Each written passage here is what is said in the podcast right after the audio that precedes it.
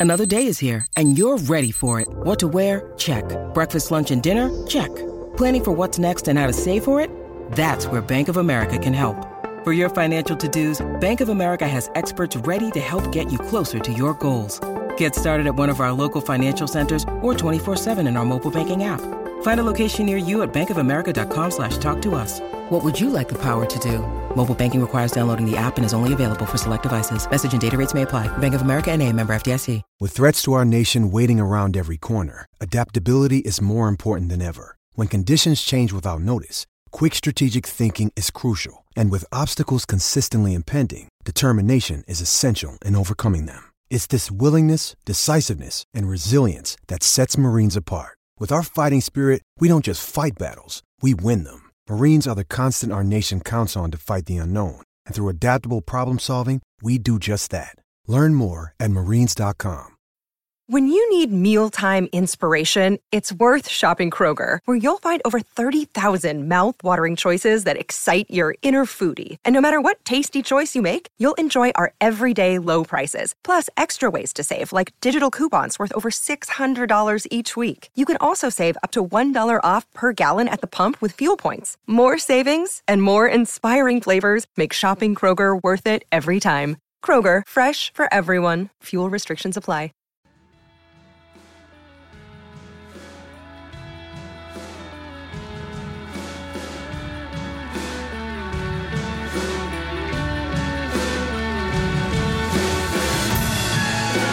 Hello and welcome to episode 29 of the Wisden Cricket Weekly podcast. We're recording this live from the Oval during England's ODI against Pakistan. I'm Yas Rana and today I'm joined by the magazine editor of the Wisden Cricket Monthly magazine, Jo Harman. Good to have you on, Jo. Thanks, Yas. And for the first time, we're delighted to be joined by Wasim Khan, MBE, the first British born Pakistani to have a county cricket contract, and the current managing director of the Pakistan Cricket Board. Really grateful having you on. Great to be here, yes. Um, First of all, do should we just clear up your, your role at the moment? Because there's a news story recently saying that a few board members at the PCB weren't quite happy with your appointment. Just to clarify, you are still the managing director. As far as I know, unless Yeah, something's happened yeah. while I've been here, but but yeah, it's um, it's sort of a bit of a common occurrence over there actually in in Pakistan. Um, yeah, I, I think what basically happened is we're going through quite a, a lot of domestic reforms at the moment, which means that um, there's a lot of change going on. And I think that there's a huge resistance to change in Pakistan, which I think the Prime Minister is finding in many things that he's trying to do. Um, so, which what's culminated in was five regional presidents who sit on the board uh, deciding that they were going to um, put a petition forward um, asking for the removal of the MD role, Which is Um, you. which is me. So that they kept talking about it being not about me but the role itself, Mm. saying it was unconstitutional and not in the constitution. Um, considering they'd been part of that board four months earlier, which had voted for it, Mm-hmm. uh, it made a bit of a farce of it. But nevertheless, it was something that um, they wanted to cause a bit of upheaval. Uh, they walked out the board meeting. Uh, suffice to say, nothing really came of it apart from a lot of media stuff going on about myself in TV over there. I woke up the following morning to find all seven news channels running a story on me. Um, but um, you know that's the kind of thing that you find over there. Politics and cricket are the only two big things that run. But thankfully, I'm still in post and uh, still very much um, focused on on the job that I've got to do. It even got to the stage where the Prime Minister had to get involved. Yeah, the Prime Minister, yeah, he's a patron of the cricket board. Uh, basically, he said we need to put an end to this nonsense Yeah. and move on. Uh, he's been hugely supportive of the reforms that we're trying to put in place because he's trying to do something similar within the government. Uh, but uh, but no, all, all good so far, and uh, you know we're still fully focused on what we've got to do. Um, kind of relates to that. What's your moment of the week? Moment of the week goes back to uh, the prime minister actually, and you know, uh, you know how many prime ministers around the world um, would, in the middle of a political speech, start talking about reforms to the domestic structure. Not enough. That's the yeah, right, right. So, so yeah, so uh, he was uh, doing. Prime Minister Imran Khan was doing a speech about two days ago, um, addressing um, uh, a, a, a sort of a, a lobby and and a big group of people about various things around the economy. And then moved on to the domestic structure and how important it was. So, you know, couldn't really ask for anything more, to be honest Yeah. with you. As, as a, the Pakistan Cricket Board is trying to drive reforms and changes, you've got an ex ex Test captain who's uh, who's also the Prime Minister. It just goes to show the the the reach of cricket in Pakistan, and it's almost incomprehensible to, to us in England that we, would. I mean, I know obviously it creates some issues as you just described, but we would love that level of passion and interest in, in cricket in this country. I guess that's what we're we're fighting for. And on the one hand, it's extremely positive. The flip side is it's a very demanding role that you've you've taken on, um, and the fans can be unforgiving because they're so desperate for their side to do well. Um, are you prepared for that for that aspect of it? Yeah, look, uh, you know, you go you go down to the shops and you wherever you go around, people want to debate um, selection. You know, there's a there's a huge well, there's a quite a big rivalry between Lahore and Karachi, particularly through the media, and you know, there, there's a mix of players from from both both cities. So people are constantly pushing for players from their own city and um, you know people want to debate cricket. You know they're so passionate about it. Politics and cricket are the two big things in the country, but it, you know I'd rather have it that way than you know be be trying to get people interested in the sport uh, and trying to get people passionate about the national team. You know, the reason why they want to have debates and they get quite heated is because they're so passionate for the country. It's probably no different in India or Sri Lanka or Bangladesh. So, um, you know, I see as as us being very fortunate rather than it being a, a hindrance or mm. something, you know, something sitting on my shoulder constantly. It'd be a bit weird, I think, if Theresa May was talking about the Royal London One Day Cup and uh, talking about the structure there. A welcome distraction. Yeah, yeah true, true. Um, let, us go on and move to the England Ireland ODI that seemed like a long time ago, but it was in the last week. Uh, England were given a bit of a scare, chasing 199. Ireland pegged them back to 66 for 5 and then 101 for 6 before Ben Foakes on debut and Tom Curran guided England home with three over to spare. Uh, that game was also notable as it was Jofra Archer's England debut. Waz, have you seen much of Jofra Archer? He's, he's quite yeah. exciting, isn't Just he? taking a wicket outside, very, actually. Very exciting. Um, he's, um, you know, I first saw him. I was chief executive at Leicestershire yeah. um, prior to joining um, the PCB, and for two seasons, uh, we, we, you know, I saw him at first hand. And remember the first time you, you see him, he kind of lollops in, and you don't think a great deal, but you know, down at it's incredible, yeah. And particularly his bouncer, and you only need to speak to the batters. But you know, his rise has been fantastic, and it's great to see him out there representing England. Yeah, um, Jo, did you do you think we've learned anything from that game from an England point of view? It's hard to say. Obviously, it was partially second string, uh, and it wasn't a great performance, to be honest. And it was after a difficult period for England with the Alex Hales business. Um, I think, in retrospect, Morgan might look back on that game and say it was a, it was a welcome challenge. Just to blow Ireland away wouldn't have been particularly useful at that point.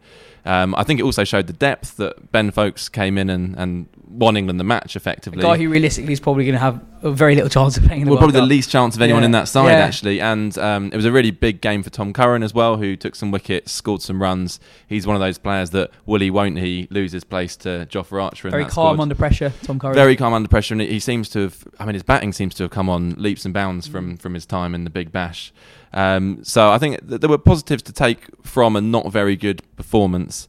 Um, I don't know if there's necessarily that much they can learn in terms of individuals, particularly. I think it probably Archer didn't have his best day with the ball, but has shown in that game, and I think the Pakistan T20 that we'll come on to as well that this is why everyone wants him in that squad. Well, yeah. Then on Sunday, England played Pakistan in uh, what I've been saying for a while is a truly pointless game.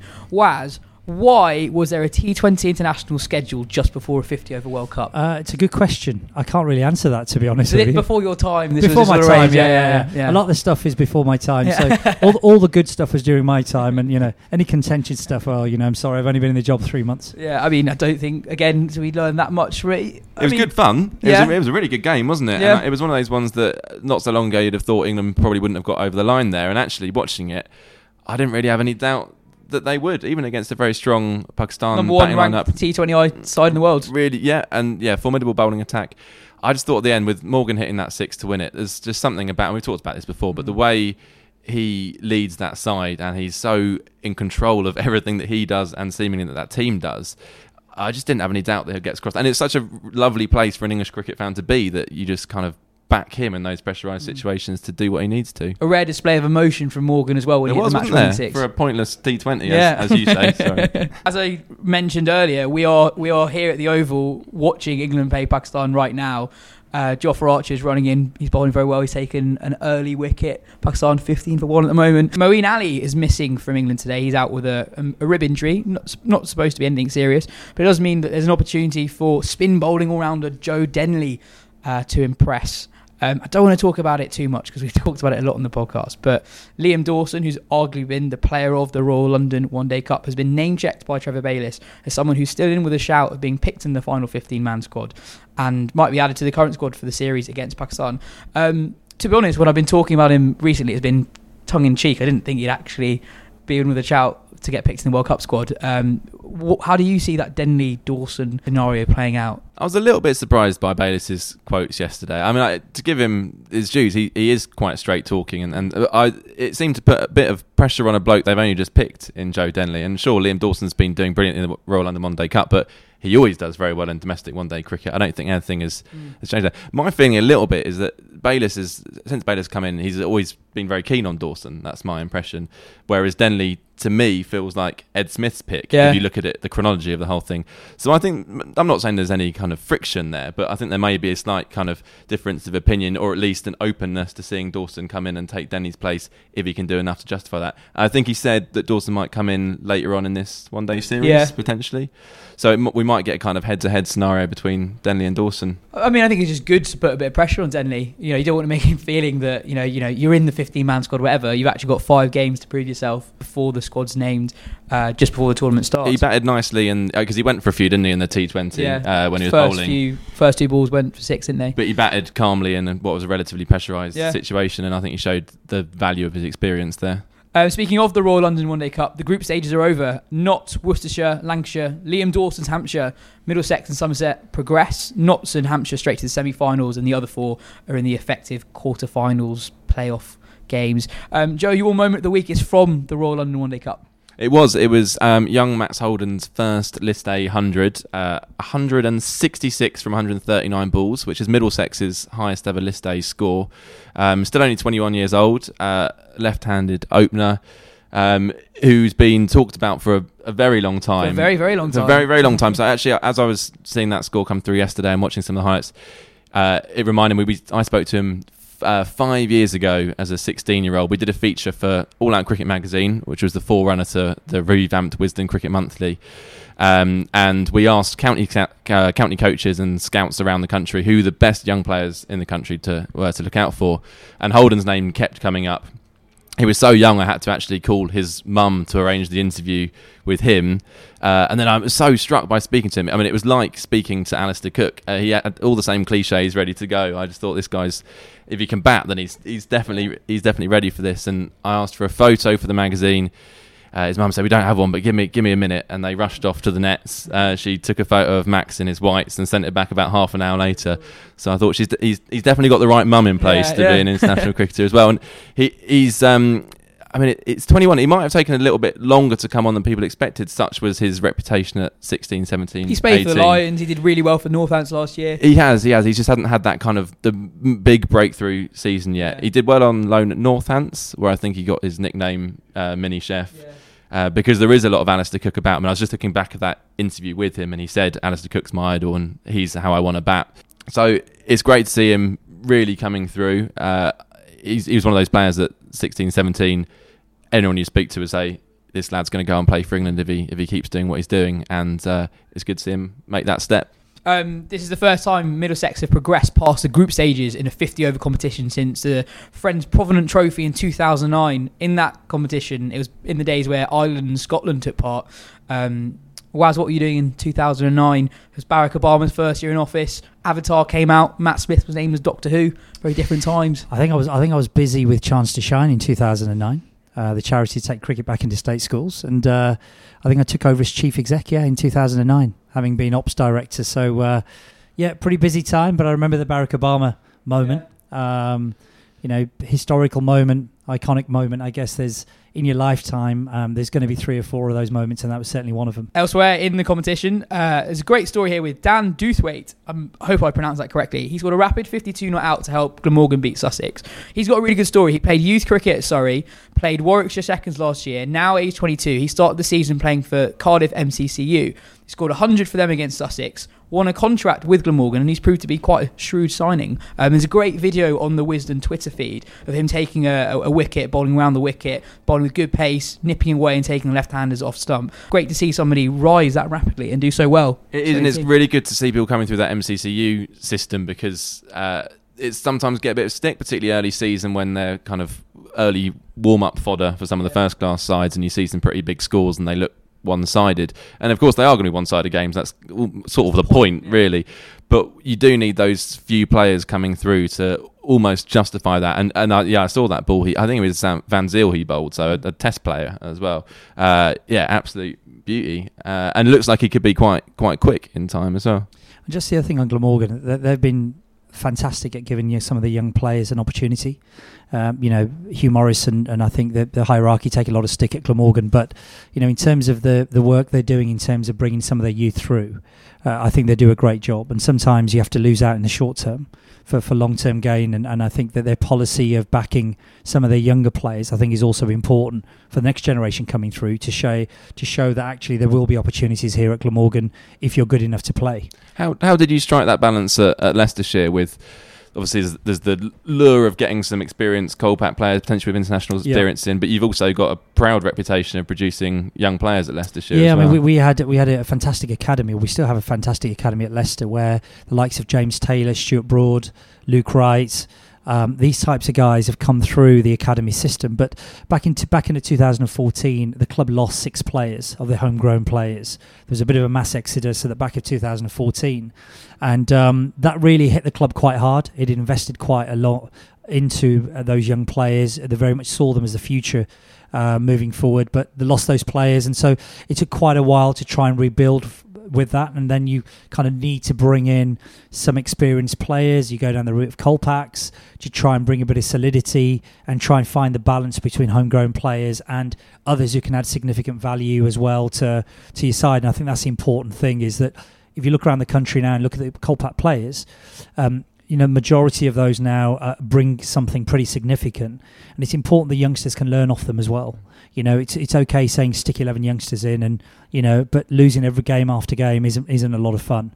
So you need to find the balance. What's it like though, from a club's point of view, when you have put so much time and money into the development of young players, and a Stuart Broad, James Taylor, Luke Wright, Zak Chappell this year, they leave before they've really reach the top of their potential. What's that like? It's, it's, it's a tough one because there's no transfer system in cricket. So you could work with a player for five or six years, nurture them, bring them through. They could be on your staff for a year and then get lured by another county because they're paying more money. And I think that's always a challenge for the non-test match grounds. Um, it's pretty demoralising when players do leave. I mean, Leicestershire last year we lost Zak Chappell to Notts, you know, and that happens all around the country. And I think that um, you know, I think they are exploring now the ECB some kind of compensation scheme where if you've invested in players, they've come through your academy system, but they end up moving elsewhere, that you at least get compensated for the time, resources, the effort that you've put into nurturing those and bringing those through. Because ultimately, you're bringing through English qualified players, mm. and it's important that that um, clubs like your Leicestershire's actually get rewarded for that. Do you think a, a, transfer fee? I mean, I know Ian Botham uh, advocated this when Durham lost, as they seem to do all the time, lost their most promising young players.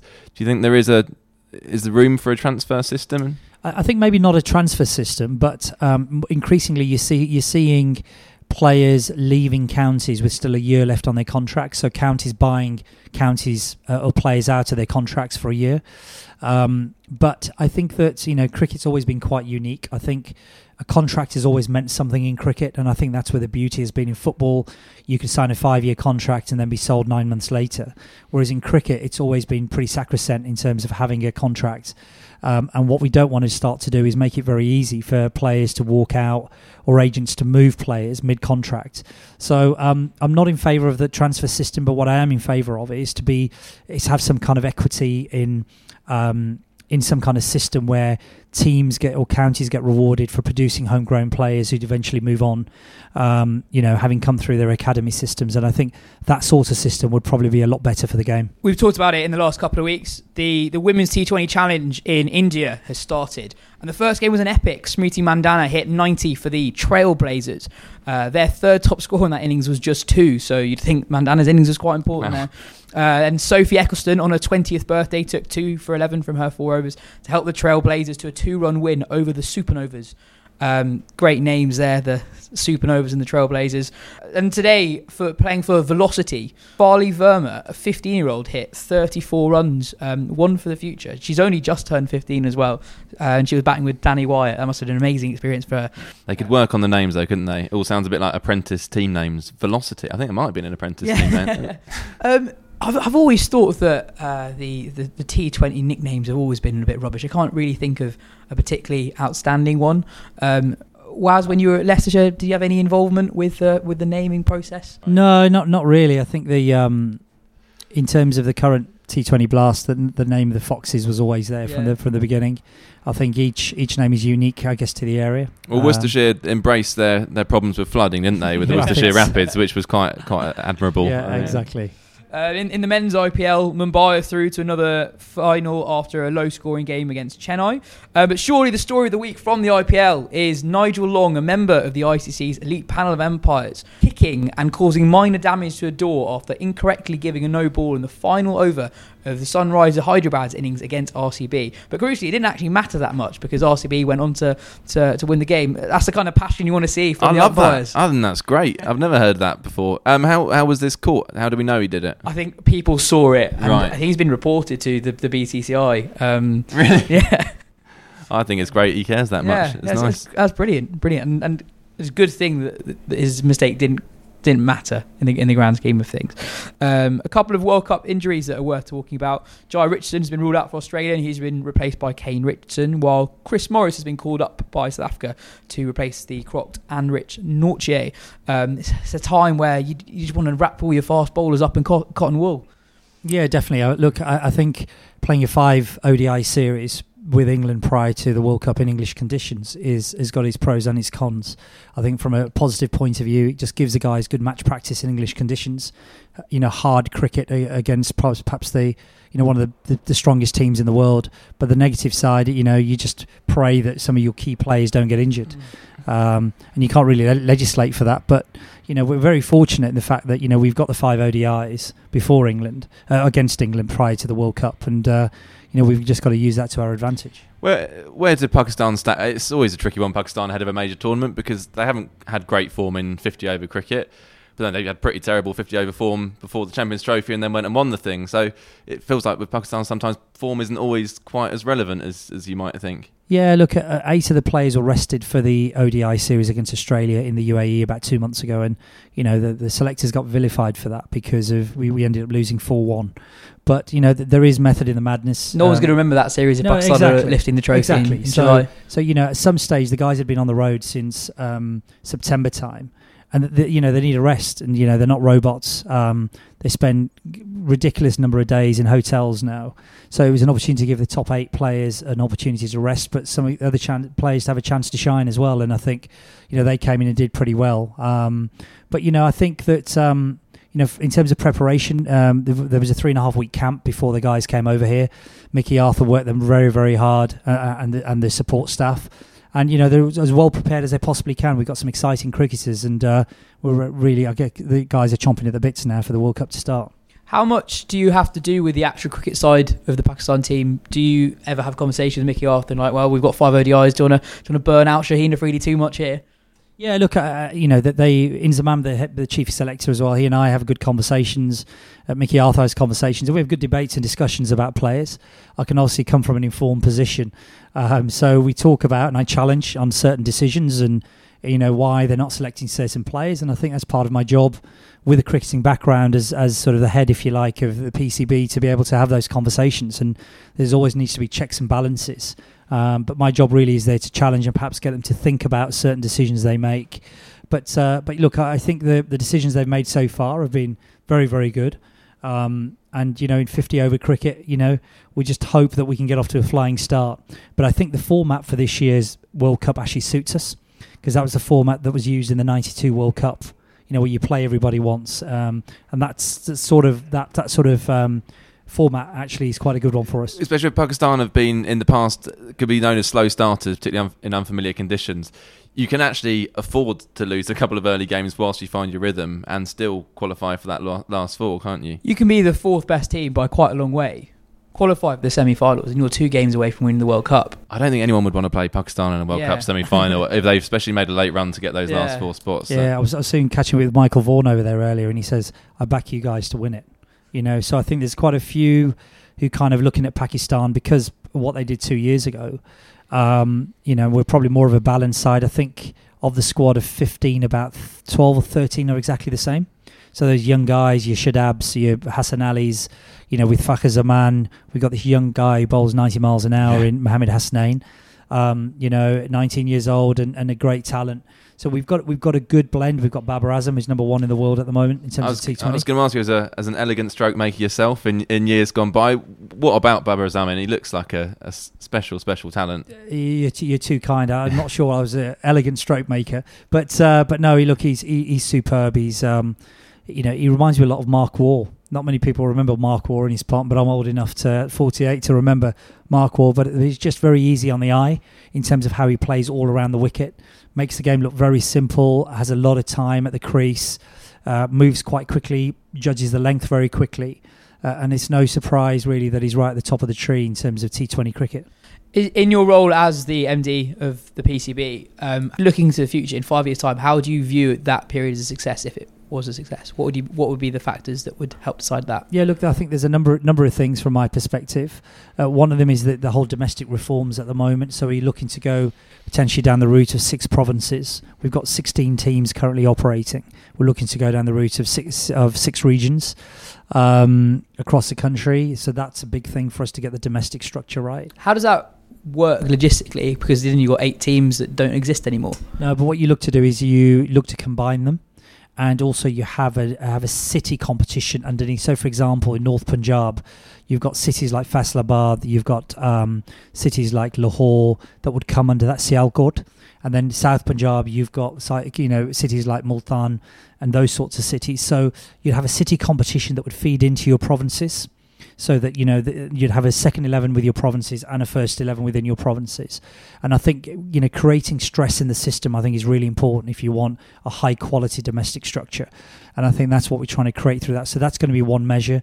The other one is trying to bring the whole of the PSL back to Pakistan, which you know we had eight games this year, which went fantastically well. So perhaps looking at four venues in in, in Pakistan to so we bring that back, uh, and obviously. Um, you know, making sure that we can we can have sustainable success on the field, so we get our academies right, get our youth structures right, get the right people coaching.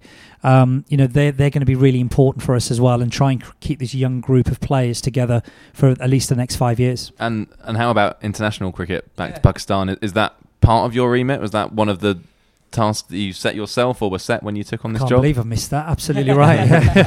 that is, that is yeah yeah the small job of bringing it back to Pakistan, but um, but yeah that's that's a big part of my role as well. So we've got Sri Lanka series against Sri Lanka in September. We're hoping that that will be played in Pakistan, but we need to have those conversations with the Sri Lanka Cricket Board. Um, you know, we're hoping, you know, England are due to come in 21 22, and we're going to work very closely with the ECB to try and make those steps, put those steps in place so that uh, there's every chance of that happening in Pakistan in 21 22. Australia, um, uh, similar, we got them in 22. So, you know, it gives us enough time to start to evidence what we can do. But I think the perception and reality of the country are two different things. You know, there's this perception that it's, you know, some kind of war torn country. But, you know, the reality is, is that, you know, most of the big cities have been absolutely fine for a long period of time. Any issues have been concealed to certain parts of the north, sort of west frontier. Um, you know, I live in Lahore now, and you know, I see backpackers everywhere. I see people at airports, you know, white people who have been traveling around the country for the last month, um, loving their experiences, blogging about it. So I, I think that, you know, we just need somebody to take that first step. And I think once that happens and we can evidence what we can deliver, uh, I, you know, we need cricket back in the country. You know, the, the, the, the people are starved of cricket. We had the eight PSL games in Karachi and they're all sold out. We had 40, 45,000 at every single ground and probably could have sold it twice over. That's how starved people are, and we need our role models playing in our country because we need the next generation of, of players to look up to those role models and say, look, I want to become a Pakistan cricketer. And the reports have been great from I spoke to David Malan, I think was it last year after the PSL, possibly the year before that, who came back and was blown away by the experience of performing in, in front of Pakistan fans who, as you say, had been have starved of cricket and had only good things to say about the whole experience as well. So it must be really useful to have the PSL almost as a platform to take to, to convince people who might need a bit of convincing that this is a good place to go and play yeah, cricket. Yeah, definitely. And look, AB de Villiers confirmed very early on he would tour for those eight games, but unfortunately he was ruled out through injury. But Shane Watson came, and you know we had Darren Bravo and Pollard, and you know we had Ravi Bopara and other players who came over. We had 14 um, English qualified players involved in the PSL through during the competition. Uh, of the 30 odd um, overseas players. So, you know, it's it's a great competition. It's a good product now. You know, we've just completed the fourth season of the HBL PSL, and I think that it is something we want to grow but bring back to Pakistan so our our supporters across the country can can see their heroes playing. I want to talk a little bit about your time at Leicester in a bit more detail. So, um, so it's quite interesting hearing you talk about your role at PCB and how you're you want to move towards a six-side provincial competition. There are some people in county cricket who want to see a reduction in the number of counties. As somebody who is uh, who's in charge at Leicester, you probably will disagree with that, right? Yeah, definitely. Look, I, I think that um, because because of the vastness as well of the country, you know, you need centres of excellence. And when you're trying to spread the game, particularly when, when participation numbers are dwindling, mm. you need you need um, you need centres across the country. If you went down to six or eight, eh, potentially in England, um, very different to Pakistan because you know people live and breathe cricket. Here, you're still constantly trying to sell the game. Um, you know, eh, in in the sort of the midst of all other attractions that young people have got. The you know the the, the football. You've got b- games. You've got online games. You've got so many things now that take up the time of young people. You know, you need as many centres as possible, and that's why it's critical to keep the T20 blast because the T20, um, particularly with the hundred ball coming in next year, where you're only going to have six, um, six or eight, eight, eight, sorry, yeah, eight centres. You need you know something for the across the other 10, 10 areas or the other ten counties where cricket you can use T20 to, to as a catalyst to get youngsters in, get them interested in the game, to kind of go away and go, Mum, Dad, I want to play the game, I want to play cricket. Um, they're not going to get inspired by county cricket, so you need um, T20 Blast cricket in order to do that. And having 18 hubs is probably better than having eight. Are you broadly in favour of the 100 because of the money it kind of guarantees for the smaller counties? Yeah, look, I think there's been a lot of um, uh, you know pros and cons uh, that people have spoken about, but I think now that the hundred ball is coming in, I think everybody's behind it as a game. I think it's it's something different for the game. Uh, you know, the ECB did a great job in securing 1.2 billion pounds for the game over the next five years. That allows you to run more participation programs, to do more for women's and girls, um, to do more as counties. You know, cricket isn't sustainable in this country in terms of county cricket. So therefore, this extra 1.3 million a year is a lifesaver, pretty much for the game. So you know, it's a lifesaver for the, the individual counties, individual counties, test grounds, as well as um, you know, as well as the, the non-international grounds. You know, um, so I, I, think you know you, the bigger picture of it is is that you know. can you have an ideal structure? No, you can't.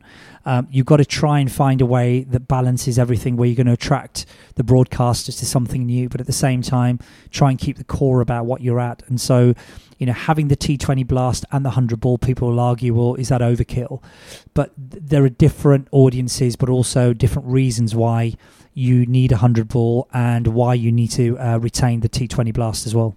Well, the T20 blast is almost for the traditionalists, isn't it? So the people who actually go to county cricket, the people who already are county yeah, fans. upset some traditionalists yeah, well, out there. And then you got you got two different types of traditionalists. Well, that, yeah. yeah. I think that's fair. And then the hundred appeals obviously to the to people who are not yet cricket fans, which is hopefully, yeah, hopefully, yeah. We, I mean, we talked about the hundred quite a lot on this podcast before. Cool. Well, I want to ask you about your role as a role model for the British Asian community. So we were talking about earlier. You were the first uh, British born Pakistani to have a county cricket contract.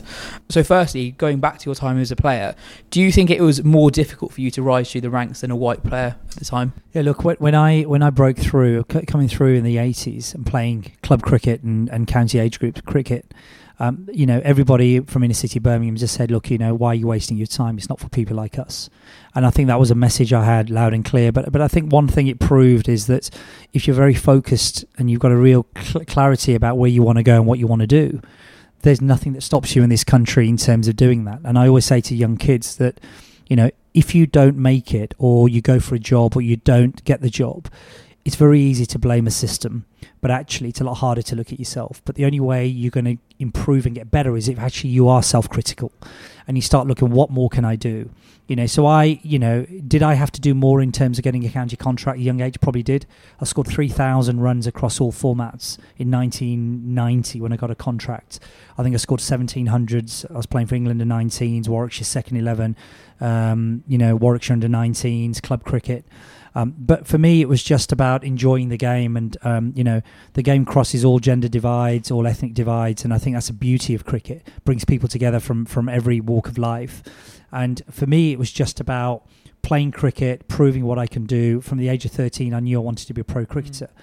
And I never looked at barriers. I just looked at what I could achieve and what I could do. And I think that's really, really important for youngsters coming through now. It's really important for youngsters to have role models. So, so I'm I'm British Asian. I was born here uh, a lot of my family's from Pakistan, and I remember when I was younger, I would my uncles would always give me Pakistan shirts, and as a, as a really young child, uh, I was a Pakistan fan because that's all I knew. Um, but I'd lived my entire life here. English was the only language I spoke. I couldn't speak a word of Urdu. Um, but I remember Nasser Hussain was England captain. I was like, hang on, this guy's this guy's a brown guy. He's the England captain, and for me that was really important. And also, at a young age, people uh, battle with questions of national identity and cultural identity, and actually having uh, a, a, brown player to look up to. I think it's so important for young people. Um, you were not only a trailblazer as a as a player, but also as an administrator. You were saying that in your time at Leicestershire, you were the only brown or black CEO um, in, in all any British black sport? or ethnic minority um, chief executive across any professional sporting club. That's extraordinary. And you're saying now that you've left, that means we are I precisely yeah, zero. I don't, I don't think there is. I don't think there is any other. Um, why is it? Do you think that even in 2019 we're in that position? I'm not sure. I, th- I think that um, when people talk about participation, particularly amongst the, the black and uh, minority ethnics, they, they immediately talk about participation. But I always talk about, you know, well, there's a room, there's room for administrators. You know, don't just think about coaching, don't just think about playing. Think about with what you can offer as an administrator. You know, because you know South Asians, you know, by and large, you grow up within families. You've got a good business head on you you got a passion for the game there's value you can add. But like anything, you need opportunities to prove yourself. And I was fortunate to get the opportunity at Leicestershire, having been at Chance to Shine for nine years. Um, but um, you know, a lot of people don't get opportunities, or they, they become disheartened because they don't. They see a stat of me being the only one, and think, well, what's the probability of me getting an opportunity is going to be pretty low.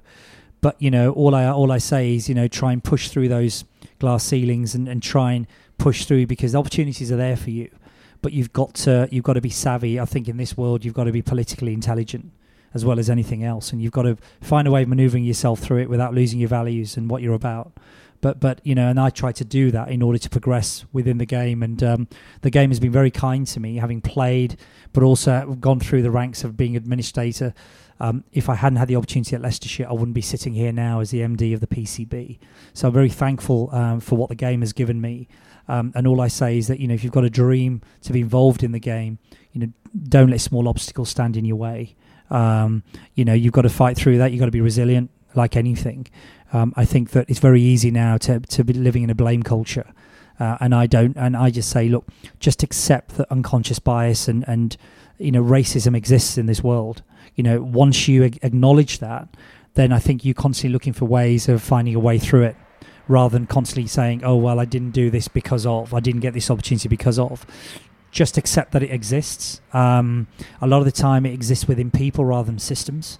Um, although you can argue that they eventually become part of that, that's what that system becomes. But you know, generally, you know, I find you know people are tolerant in England. We're very fortunate to be living in England, or have been living in England all my life, where the tolerance levels are very high. People are good people, uh, you just have you, in any society you have good people and bad people. Doesn't matter what religion or background they're from. Um, but opportunities are here, and I think it's important we get more people from black and ethnic minority backgrounds trying to get into mainstream cricket, trying to get in not only playing the game but also administration rising to the top chances are there if you look at the ECB now. You know, there's there's a number of people now in senior positions from from Asian backgrounds. So the opportunities are there. So you just got to break through that. And I don't buy this whole excuse about well, it's yeah, you're lucky, and you know, you know, uh, you you were very lucky to get through. I was lucky because I made my own luck. I worked hard and, and I learned how to get through and how to move myself forward. I never once blamed any system for that. Well, on that note, thanks so much for coming on. Wow, it's been really fascinating.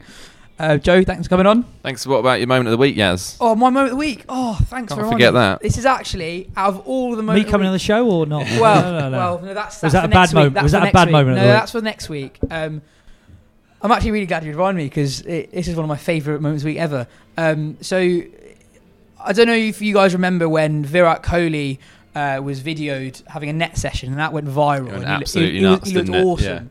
Um, but this week, Australia did a very similar thing with Steve Smith, but he didn't look very good. He, looked, he, was all great o- nick. he was all over the place. I couldn't believe that they posted this online.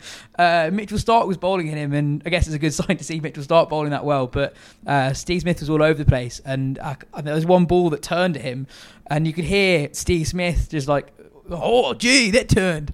Um, and that, that was a great video. If you can find it online, definitely have a watch. Yeah, it was a, it was a brilliant moment. Do that That's again. How did it go?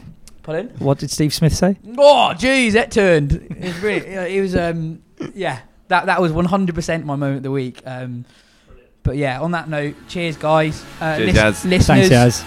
listeners, if you like the podcast, share it on the internet. We'll see you again next week. Goodbye.